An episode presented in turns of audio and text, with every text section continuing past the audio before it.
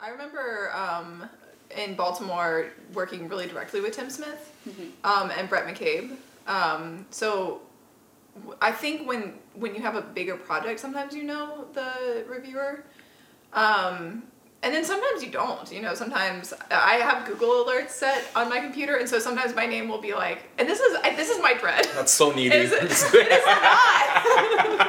it's not. It, but like, Real cool like- people don't care. I'm, well, I'm not cool. That's been established. um, but uh, I, yeah, I mean, um, sometimes like it'll be like Google or like Frances Pollock premieres blah blah blah blah blah blah blah, like written by you know Tina so and so, and I'm just like I, had no idea that this was even being looked at. You know.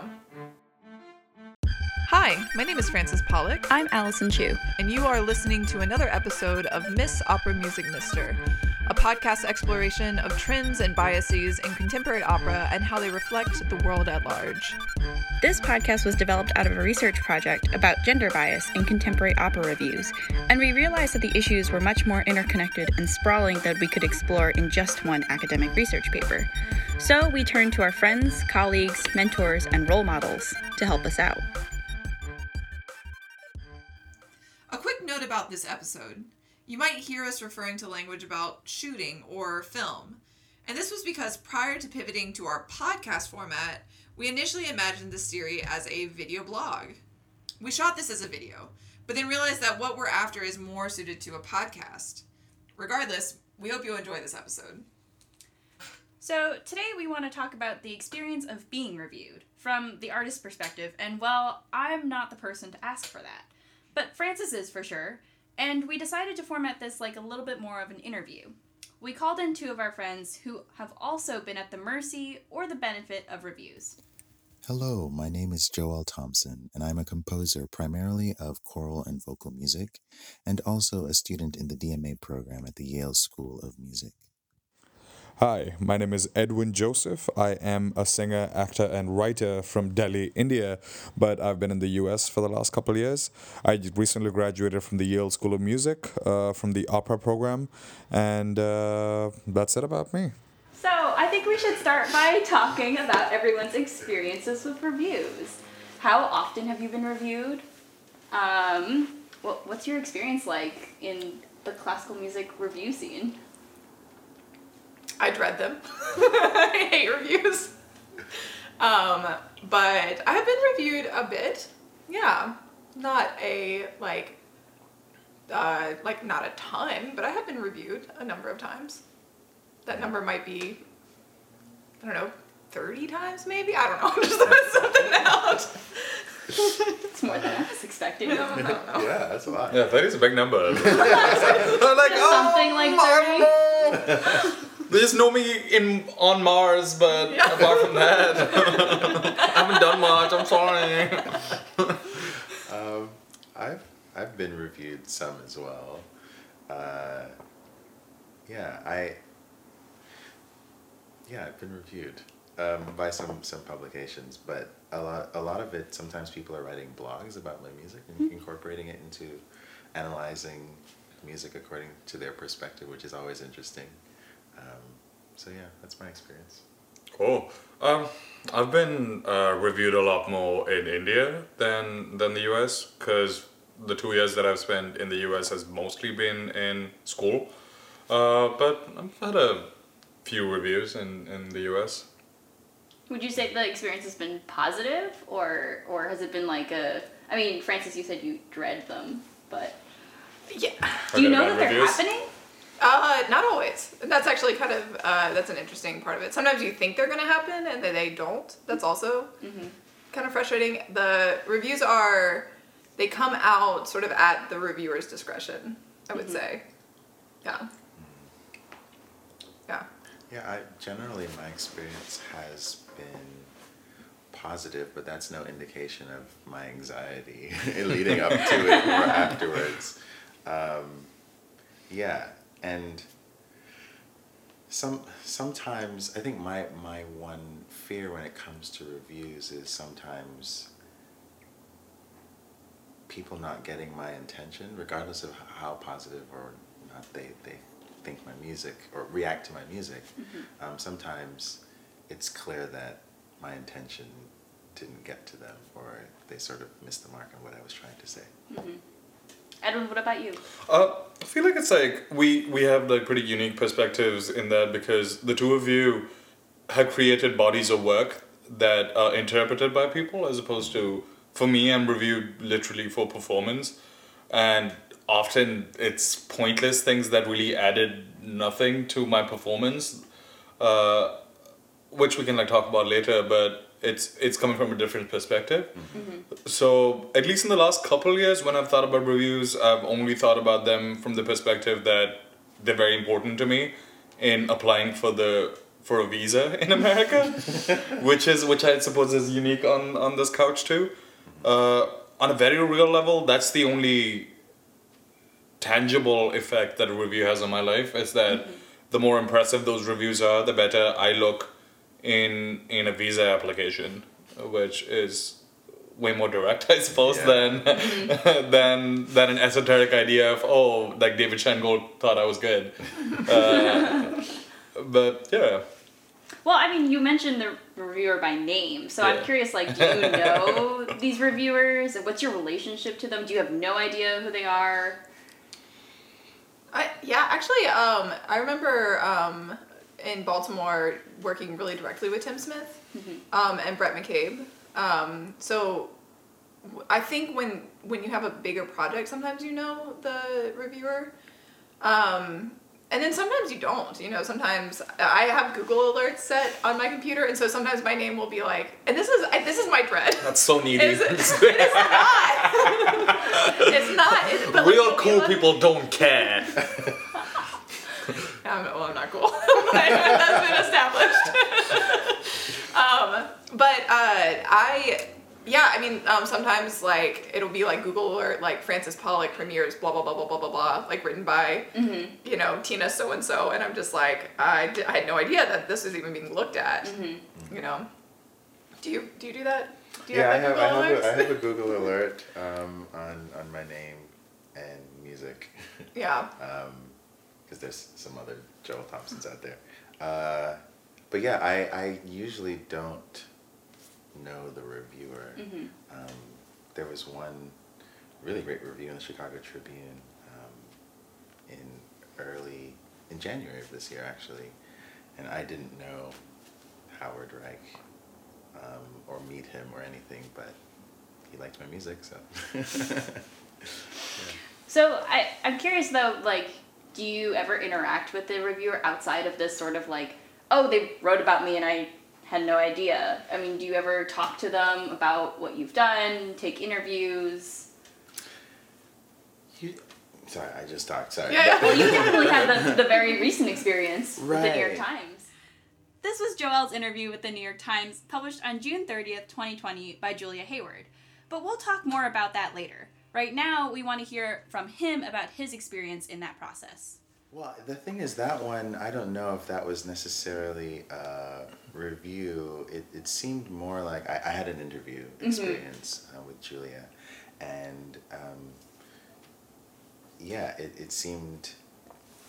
She, she reached out to me, said, I would like to talk to you about a specific piece.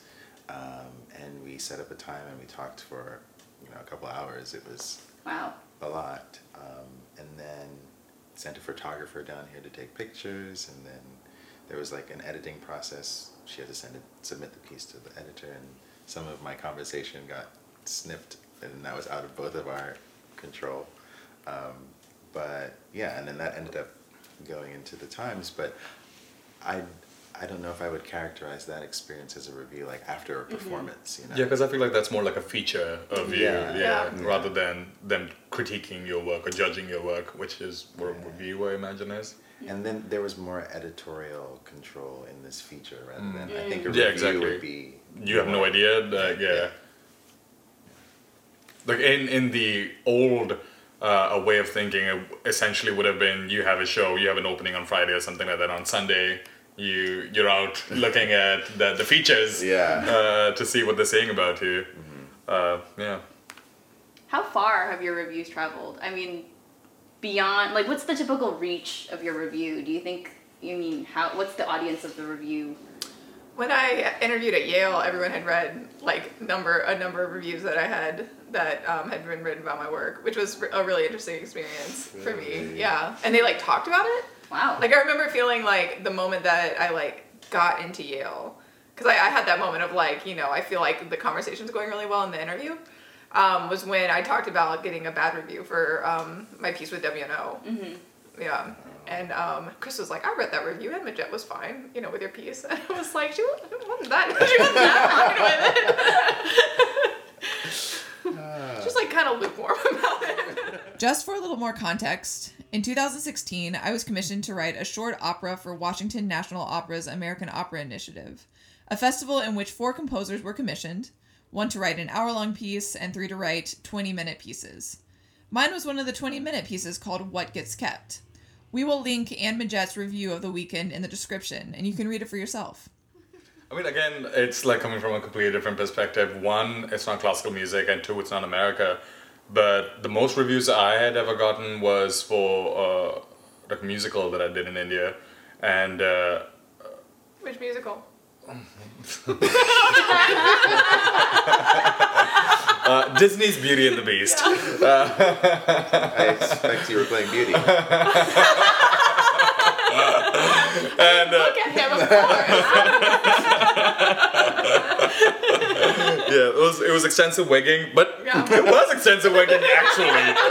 Uh, uh, I was wearing three separate people's hair, uh, essentially. Is that true? Yeah, yeah. I mean, it's wigs are expensive. What, what role did you play, Edwin? I played the beast. Okay, fine. Uh, uh, but We yeah, link in the bio. but uh, uh, uh, uh, but yeah, no, I was 21. Uh, but the thing is, uh, in terms of Indian newspapers, right? Uh, like a national daily in India has, I'd argue, uh, possibly a much bigger readership than. Uh, a lot of American papers, uh, Yeah. and, and and and at that point in time, I didn't realize any of those reviews because I was just doing the show. I just I used to read it, but in terms of uh, reach, uh, I remember there were relatives in Kerala, which is where my parents are from, that had uh, uh, read something about the show uh, in in in in their village essentially because it was like a national daily. Uh, but yeah, it turns out like those things have. Uh, there was another weekly magazine that had a readership of eight million per week. Uh, so, so in terms of sheer number of people, it's a lot more. And the only reason that I know this is because uh, in in applying for my visa right now, which is what I'm currently doing, working with a lawyer on uh, accumulating all of this, is when I started picking up all of this, and I also had to like qualify by saying what kind of uh, what's the uh, what's the circulation numbers for this paper, so that you can establish that it's like a big deal that you're in it, as opposed to like uh, like nobody's heard of it. It's like you know uh, I don't know Yale Daily or whatever. Uh, uh, uh, uh, so yeah, essentially, that's that's the thing. Brutal. No, it's not about being brutal. It's essentially because I, in what I'm currently trying to do, I have to uh, measure it in those ways. Like, I had great reviews and like great features about me for that job. Whereas like most of the jobs that I've done don't get that kind of reviews because that doesn't happen early in your career. Uh, but Yeah. some are better than others like and you could say objectively but it's not really is it it's just like more people have said that we care about this thought than we do about the hartford courant no shade to hartford courant Yeah. yeah. Yeah, it's a great it's a great local newspaper, but actually that is a really um, like important thing. It's like um, it does carry a certain amount of currency to be reviewed in the New York Times. Yeah. You know, mm-hmm. like you said the like and Washington the washington post chicago tribune new york times we already mentioned the big three Yeah. Right. So literally to, in the first five minutes of our conversation so to get a shout out in those or a full review is mm-hmm. um, it, it is substantial for a composer's career. I, I think. Yeah, mm-hmm. like people this summer had heard of the New York Times before I had the feature before I had interacted with them, and so Right. like it sort of did the job of introducing myself to them, but then part of me wants to give them a whole picture. So there's like a a pro and con to the whole thing, but yeah. Well, I mean, let's talk about that. Like, how much do you feel you know the information that you give or your performance or your piece actually makes it into the review and how is that represented i mean do you always do you like the way that they're writing have you ever felt that you've been reviewed unfairly And there's also a, a difference. Like I just want to reiterate the difference between like a feature and Right, a of review. course. Right. Because like I've I did a number of features around Stinney, Mm-hmm. and um, that was much more personal. it was much more like sit down, have a cup of coffee, like talk through like your sh- the show and like your relationship to it, and Mm-hmm. um, you know like that. A lot of that makes it into print. right But the review itself, like I, I don't feel like you have really any say over what goes into that. Um, yeah. Also, can we talk about essentially what a review itself is? Sorry, hot take again. Uh, but Go for essentially, it. it's it's one person telling how to feel about a certain piece to a bunch of other people who possibly might or might not watch the piece eventually. It's it's sort of like a a, a perspective with an inherent authority, just by the nature of the fact that it's a critic, and you expect a certain m- knowledge of the art form.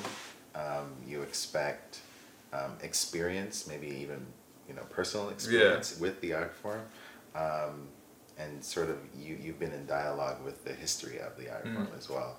Um, I think all of those things are expected from a critic perspective. When I'm when I'm you know, reading Wesley Morris in the New York Times or or, um, or uh, A.O. Scott or something, uh, I'm curious about the technical aspects of the film that I may not Mm, have thought about. have thought about, but there are other things like plot and character development and all that stuff that I'm, you know, also wanting to know what their opinion was. But- Okay.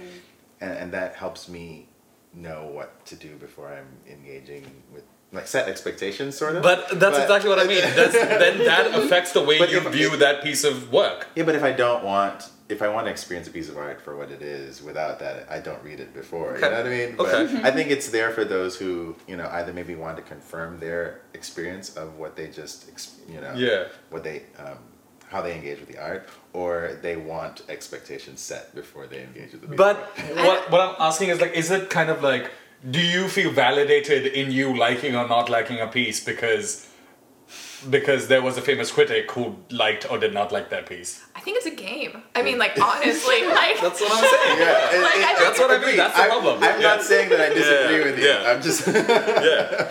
yeah, but I like I think that there's sometimes that um like I take a lot of joy in disagreeing with critics, you know? Mm. Like like I um there or or it's like absolutely maddening, you know? But like I think that um it is sort of this game of like how does my perception of the piece stand up to what the critic says. So like I, and I like I want to say that I think that audiences have that same like authority. Like they do the same thing where they're like I absolutely hated this piece and the critic loved it, you know, or I absolutely love this piece and the critic Right. hated it. Like I think that's a game that like society plays with the critic with this review. Um because it's fun, you know? I I actually am. okay, this is Hot take. no no. I'm just I'm just gonna let you know what what what I do. Um, sometimes I I love reading film reviews. Okay. I don't necessarily read music reviews at all, but I especially love reading negative reviews of films that I loved Yeah. because I want to know who hated this. Yeah. Um, so the last thing I did was I loved the movie Parasite. Um, went on Rotten Tomatoes I was literally gonna bring up Parasite, but yeah. and looked up the audience.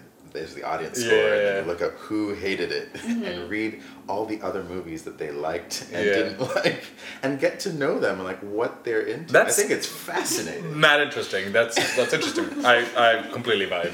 No, but I, I, I only bring that up because you, you brought up the fact that the audience also has power in this situation. Mm-hmm. There's mm-hmm. there's people like Tyler Perry who's eh, almost all of his movies have middling to low scores, but he's a billionaire. Yeah. Right, That's right. literally Adam Sandler. With like Except with Uncut Gems, suddenly he's a genius now. So like there's to a, to a certain extent, from one perspective, you can say that the critics are completely missing it. Yeah. Like obviously they don't have the um, context to, in order to appreciate the films. I mean, there's lots of reinforcement of patriarchy and homophobia and all that stuff in Tyler Perry films, That's but apparently black culture in America connects with that Yeah. and w- is proving it with their wallets. Yeah. But critics don't get it. Yeah. So Do you think critics are gatekeepers then? Oh, okay, this is this is gonna be the second That was a nice collective shot right there. because I feel like this is for you guys again. Like, the a critic can make or break your careers at least in the early level. They can definitely make a career. I Hmm. I don't. You don't think they I, I kill think a career anymore? Well, If I your mean, work is lambasted, you think there will be a lot of people who wouldn't like work with you Do for you like think something. there's going to be a review No? that's like explosively terrible? Yeah. they only do that for restaurants now. Yeah. but here's the thing: is that it's like, but it's not like Guy Fieri's like you know like the worst review that the New York Times like has ever put out, which is like that that really famous review of Guy Fieri's. Uh, do you know what I'm talking It's about? only for think I know, restaurants. I think I It's know, only I for restaurants. That's what I'm that. saying. But here's the Yeah. thing: Alright. that restaurant's still open. Like it's doing fine. Well, because I would imagine that like any press is good press, right? Any press is good press. That's what I was gonna say. I is that like if it's like that terrible, I'd be like, Yeah. oh, yeah, It's got some eyes on him. it. gotta see what all the fuss was about. I mean, I wanted to see that. like if it is actually that bad. I feel that. I feel that. I feel that. You know, I mean, I think that like that's the that's the um that's the position that like re- that reviews hold in society. Is like people get to put themselves up against them and see like do I do I um do I agree do I disagree like yeah. I mean, But again, like it, it is kind of important. Like I've never thought about it from the perspective of my actual career, but for my visa, one hundred percent. but the visa I is was something so. different. I, it's a whole other It's thing. That's what I mean. It's a different whole. So that's why like it's a separate like conversation even. But that was literally the reason why. I mean, it sounds terrible to say, but like I was really looking forward to. The reason why I picked Glimmerglass and this opportunity specifically, this role that I was gonna do, was because I kind of thought this has a really good shot at getting a New York Times review. You should explain mm. about Glimmerglass. I don't know Yeah. if that was on.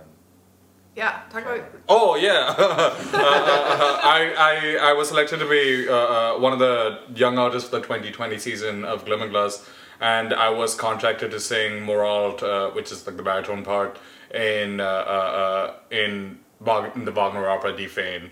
Uh, and it's the first opera that Wagner ever wrote. Uh, in America, the only time that it's been done before this would have been City Opera, I think in the 70s or 80s. So there was a lot of sort of like built Hype up about hype it, about what this opera is, Yeah. which is which is why I thought, oh, there's a possibility that I might get a New York Times review for this, uh, which would greatly uh, uh, Your uh, visa application. up my visa application essentially. Uh, so visa- which is like a completely different thing. But like, have you guys? Um, but like again, that you guys are performers. Uh, uh, if there were performers, I would have asked, have you guys ever taken gigs or not taken gigs because of what kind of reviews that you could have gotten from it? I think it's I think it is actually different with projects. I mean Yeah. like the reviews are like maybe the fifth thing that I think when I take a big project, um, like that I think about. But like, it's not like I'm gonna get reviewed well, and so like that's why I'm gonna take this project because that's like a three-year investment with opera. so I'm not like when I like sign a contract. Yeah, that's for an what I mean. That's like, why it doesn't I- mean the same for you guys. Yeah. yeah. I'm thinking I'm not think I'm not there yet. but what about the usefulness? I mean, do you use the like a line from? I've seen a lot of performers use like a line from a review as like their start, their the beginning Oh. of their bio. You know, like New For York performers, Times almost feels- exclusively. Yeah. Yeah. Yeah. Especially opera singers. right. Yeah. Yeah. Yeah. Are there other uses, like professional advantages, to getting a review that's like extremely positive and push your career in a different way? I mean, like it, it, it can do wonders for a show, right? And mm-hmm. so, like, if um, uh, you know, I remember watching uh, the first reviews of Prism come out um, when they did it in LA. Prism is an opera by Ellen Reid and Roxie Perkins that won the 2019 Pulitzer Prize for composition. The opera is great and was definitely worth the buzz it got from the LA Times review. We will link both the album on Spotify and the review from the LA Times in the description. and um, that those reviews propelled the show in New York. You know, and I'm not saying that's what drove the Pulitzer, but like it definitely created enough hype in New York that it was like a big deal. Right. Yeah. Yeah, but uh, as I said, there is something to be said about brands still. Because we coming back to the quality of the review from the perspective of what kind of publication it's in. Similarly, what you guys said, your WNO opera, your Houston Grand Opera. You guys both mentioned those brands as opposed to a work that I was doing with an American opera company. Yeah. Mm-hmm. It matters which opera company. Yeah, mm-hmm. it does. I mean, like definitely for the um, the reviews, especially since we're talking about reviews. Yeah. Like smaller mm-hmm. productions are less likely to get reviewed by the same like big media outlets. I guess newspapers we can say because Yeah. like they are newspapers that we're talking about. Yeah. I mean, but like, I don't know. I kind of see it almost like the review comes as a stamp of approval. Like, oh, you've reached this certain point, right? Like, you've made it to, you know, this certain tier of, oh, I can receive critical engagement then. Do you see it that way? Yeah, I'm, I mean, I'm still relatively new to this thing, and so when the Chicago Tribune review happened earlier this year, it was a, a big deal for me. Mm-hmm. I, I guess that was the first like major publication review. I mean, um, yeah. So I guess you're you're right in in suggesting that it does mean like a certain stage of career because. Um, no one was reviewing my stuff before that. um, but yeah, it, it also introduces another level of anxiety, like one more thing to worry about. Right, right. Uh, yeah, I, I, I think the anxiety is real. You know, I didn't, I don't love it. Yeah. yeah. Do you like it? I mean, You're so Um, confident. He's it's like, a I mean, I'm always gonna be reviewed well. So. no, no, no, no. what are you talking about? No, but the thing is, I'm I'm terribly anxious um, and fixate on the negative, and uh, I have a tendency to like sort of like doomsday scroll and things like that. Uh, I still remember from literally Beauty and the Beast. Uh, of all the reviews, the only one I remember lit- word to word is uh, his transformation felt stilted and awkward. I was like, I still remember it, like drilling into the back of my head. and it was like some some online magazine. I did the same thing. I like I have in, in for my WNO like the um you know it was like waves of saccharine like harmonies like and I was just like no. oh what but Waves of saccharine. this and this was not Wonderful. even jet this was like some like you know blog on on whatever but it was so funny because someone else who was in another woman in the same uh festival slot that i was in that i know really well got the exact same comment like What? two Oh. years later So In that was just the. that- yeah. That was just the. Yeah. yeah Oh. Okay. Yeah. That's So, the calling uh, card. I was just like I felt so vindicated I was like yeah I don't know what that's about but waves of Yeah. saccharine harmonies. not about me wow. Let Um, me let me ask you this: How have you been identified in your reviews? What are the identity markers they they tag onto in these reviews? Frances is laughing because Frances and I spend most of of our time time talking about this. Like now, now we're switching to your paper. We are. From that segue. I mean, in America, I'm I'm just at this point in time, I'm just trying to do anything, whatever. I just like put me in something. Uh, I'm trying to get gigs. uh, but I mean, qualifiers could be anything. Oh, I was wrongly identified as a bass in a review. Uh, but it's a great review, so I've used it on my You're a website. a bass now is what it is. Sometimes bass. But in his defense, like I was singing a bass baritone role. Yeah. So, Okay. yeah, so I get it. But yeah I've been identified as woman composer white woman composer you In know every review. did they actually say white woman composer? well yeah with Stinney they did That's just like, oh, did. okay, that makes sense. Remember, this is my opera about a black child, George Stinney, who is accused of raping and murdering two white girls. We are all laughing because creators' identity and appropriation are topics that are getting a lot of attention in academic and critical circles right now. Sometimes the conversation is good, and sometimes it's sensationalized. Regardless, with a piece like Stinney, certain topics like identity and authority will always come up. You're right again. oh god. I was like, what does that qualification add? Okay, in that, it adds context. In the case of Stinney, it adds context. To- I would also say the other one that I get is young woman composer, Mm. and young is sort of a kiss of death in a lot of ways. Oh, and young Stinney woman. was all three. Really? Okay, so so talk about. but in young. opera, like a 37 year old is young. yeah, Yeah. it's true. So, you know. Why is it a kiss of death? To be young. Mm-hmm. Well, then uh, it's that thing that Ellen Reid so like beautifully put in the last yachts um, conference. It's like then you're an emerging an emerging composer. But like Edmund just said, like an emerging composer can be 37 years old and have won the Pulitzer. Mm-hmm. You know, and like that's the cycle that like and still just be trying to make it. like, Just coming out. I'm, I'm an aspiring composer. Like, mom back home in Milwaukee is telling her friends like, yeah, she's she's doing it. She's doing it. Following her passions. I like this hypothetical mom in Milwaukee. Nick Ellen Reid's mom is in Tennessee, but like you know, same thing. Hey, come on. I had no idea who that is. I did well. What about you, Joel? Um, yeah, black composer, Jamaican American composer, um, young black Do you composer. do you get young as well? Yeah, Wow. I've, I've seen it, you know, um, but I'm 31. Which is which is young. That's what I mean. Like that's what I mean. I'm getting up there, but yeah. yeah, um, yeah. There are there are definitely qualifiers that they put to to your artistry. Um, it's I think I've I've I'm just done playing, like being angry at that. I'm just now trying to play against it or play with it, um, play with people's expectations.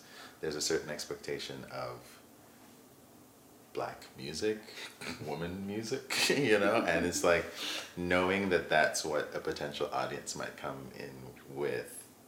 Um, I'm just gonna be as honest as possible and stun them with that. you know, Yeah, That's- now you're like, listen to my black, black, black music. it's also quoting Mozart, but whatever. but whatever. Here's a few. exactly. There's blackness completely. yeah, I, I definitely play with that. Yeah. I like it shouldn't mean anything, but like the what one one of the things that Allison and I have um been able to identify very clearly is that it's not like any of that goes around Nico Muhly. There is absolutely no ill will towards Nico Muhly here. In fact, we are big fans of his music. But we want to make a point here, so we decided to keep the following in. You know? Oh, Wait, you're naming names in this? oh. I can also edit it out. Like what I will say is that Kid, put it in. And we're going to be canceled. Yeah, yes, that's true. It's You true. know? It's true. You But said it, like it's nothing against like his music at No, all. not it's at just all. saying that like in the reviews, it's not like they ever take up review time to talk about like you know his complex relationship with his male gender, like Or his whiteness. Oh. or his oh. whiteness. Like Or they his never age. do that. like, none of that. Yeah. right. And just is like a terrible, like I really think funny you just thought. dropped bomb. I was like, them like talking about like, ah, the caucasity of his sound.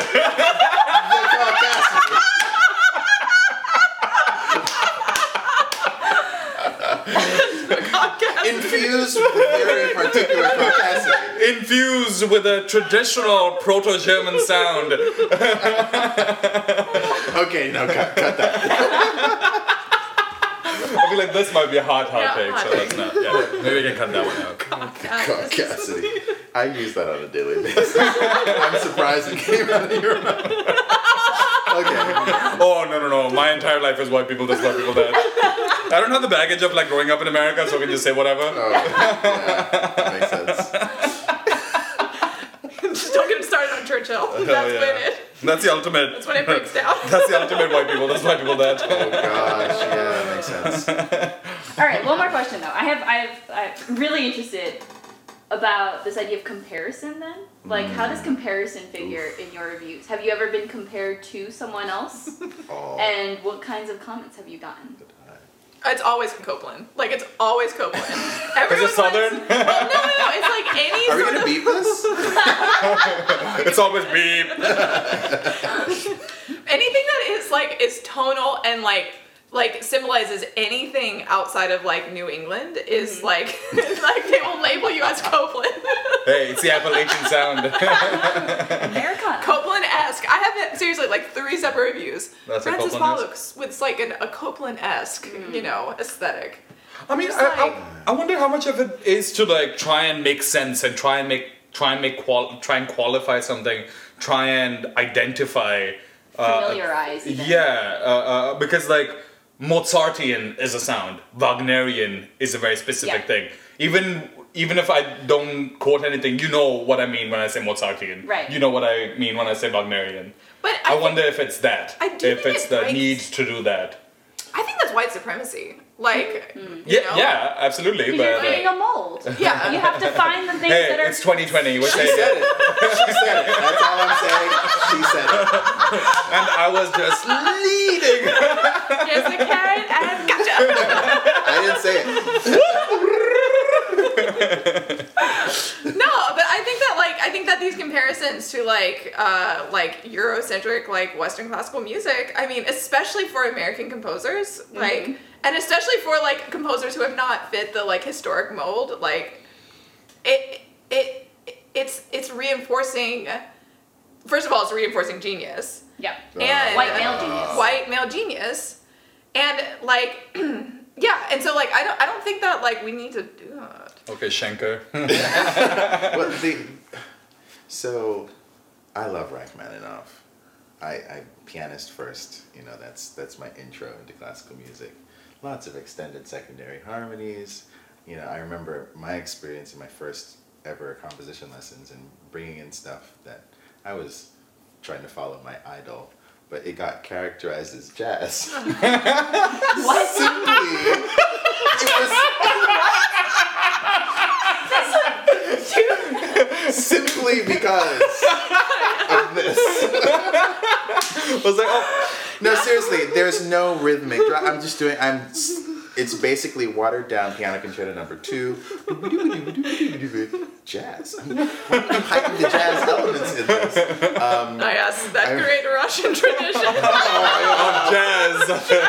I, um, you know, Shostakovich did it better than. Miles Davis.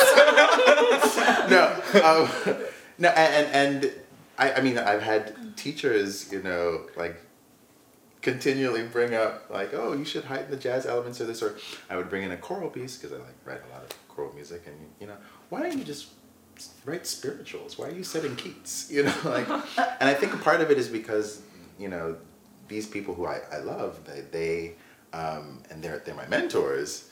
They see me and they they don't have access to a tradition of music that they think that I have access to, and so they're like, "Oh, you should write that thing because we need your skill on that thing um, Right. that they can't engage with." So I, I- think that's my rationalization of their comments, but you're right. It's just we we are raised in this society infused with white supremacy, and so that's going to be the context with which critics and teachers and pedagogues alike just yeah, and I never, music. and I never want to like, um, like I'm not trying to essentialize, but like it, I, I feel the same way when like, um, there's this. Like there's this, uh, I sometimes feel like my identity is being commoditized. Like I'm being placed on a program. Oh yes. I'm pretty certain all of us have been on the cover of every single like program that we've ever done. Okay. Okay, now that you've heard the four of us talking about the experience of being reviewed, we want to turn to something maybe a little bit more tangible for our listeners to grab onto and participate in. In our YouTube video, we will link both Joel's and Nico's features in the New York Times. One is of Nico in 2011 when he was 30 years old and just commissioned by the Met. The other is of Joel that came out in 2020, shortly before he was also commissioned by the Met. Like you said earlier in the episode, Joel is also 30 years old. We talked to Joel about doing this thought experiment, and he's on board. We think comparing the two features is simply an interesting thought experiment, and we want to know what you think. Do you agree with us? What are the differences you spot between the two features? Are there things that Joel's feature does better than Nico's feature, or vice versa? How are these two creators in the same field being treated in the media? Now, this is not to assign blame or intention, but simply to call attention to the representation of these artists. There is nothing in this world that would make Allison and I happier than engaging in a discussion about these two articles with you, our listener. So here's what we need you to do log on to your social media platform of choice. We are on YouTube, Facebook, Instagram, and Twitter. and give us your impression about these two articles, how they are similar and how they are different. We will be collating the comments and representing them back to our community so that we can all be in dialogue together. If you feel strongly about a particular point but don't want your comment out in the world, feel free to reach out to us through our website at midnightoilco.com. We want all of your thoughts, the curiosities and the hot takes, the frustrations and the discoveries. If there is one thing that Alice and I are sure of, it is that we cannot move forward in this field without honesty and engagement. Let's us, the people who love this work, this field, who love opera, let's dive in and shake things up a bit. We look forward to engaging with you. Thank you for listening to another episode of Miss Opera Music Mister.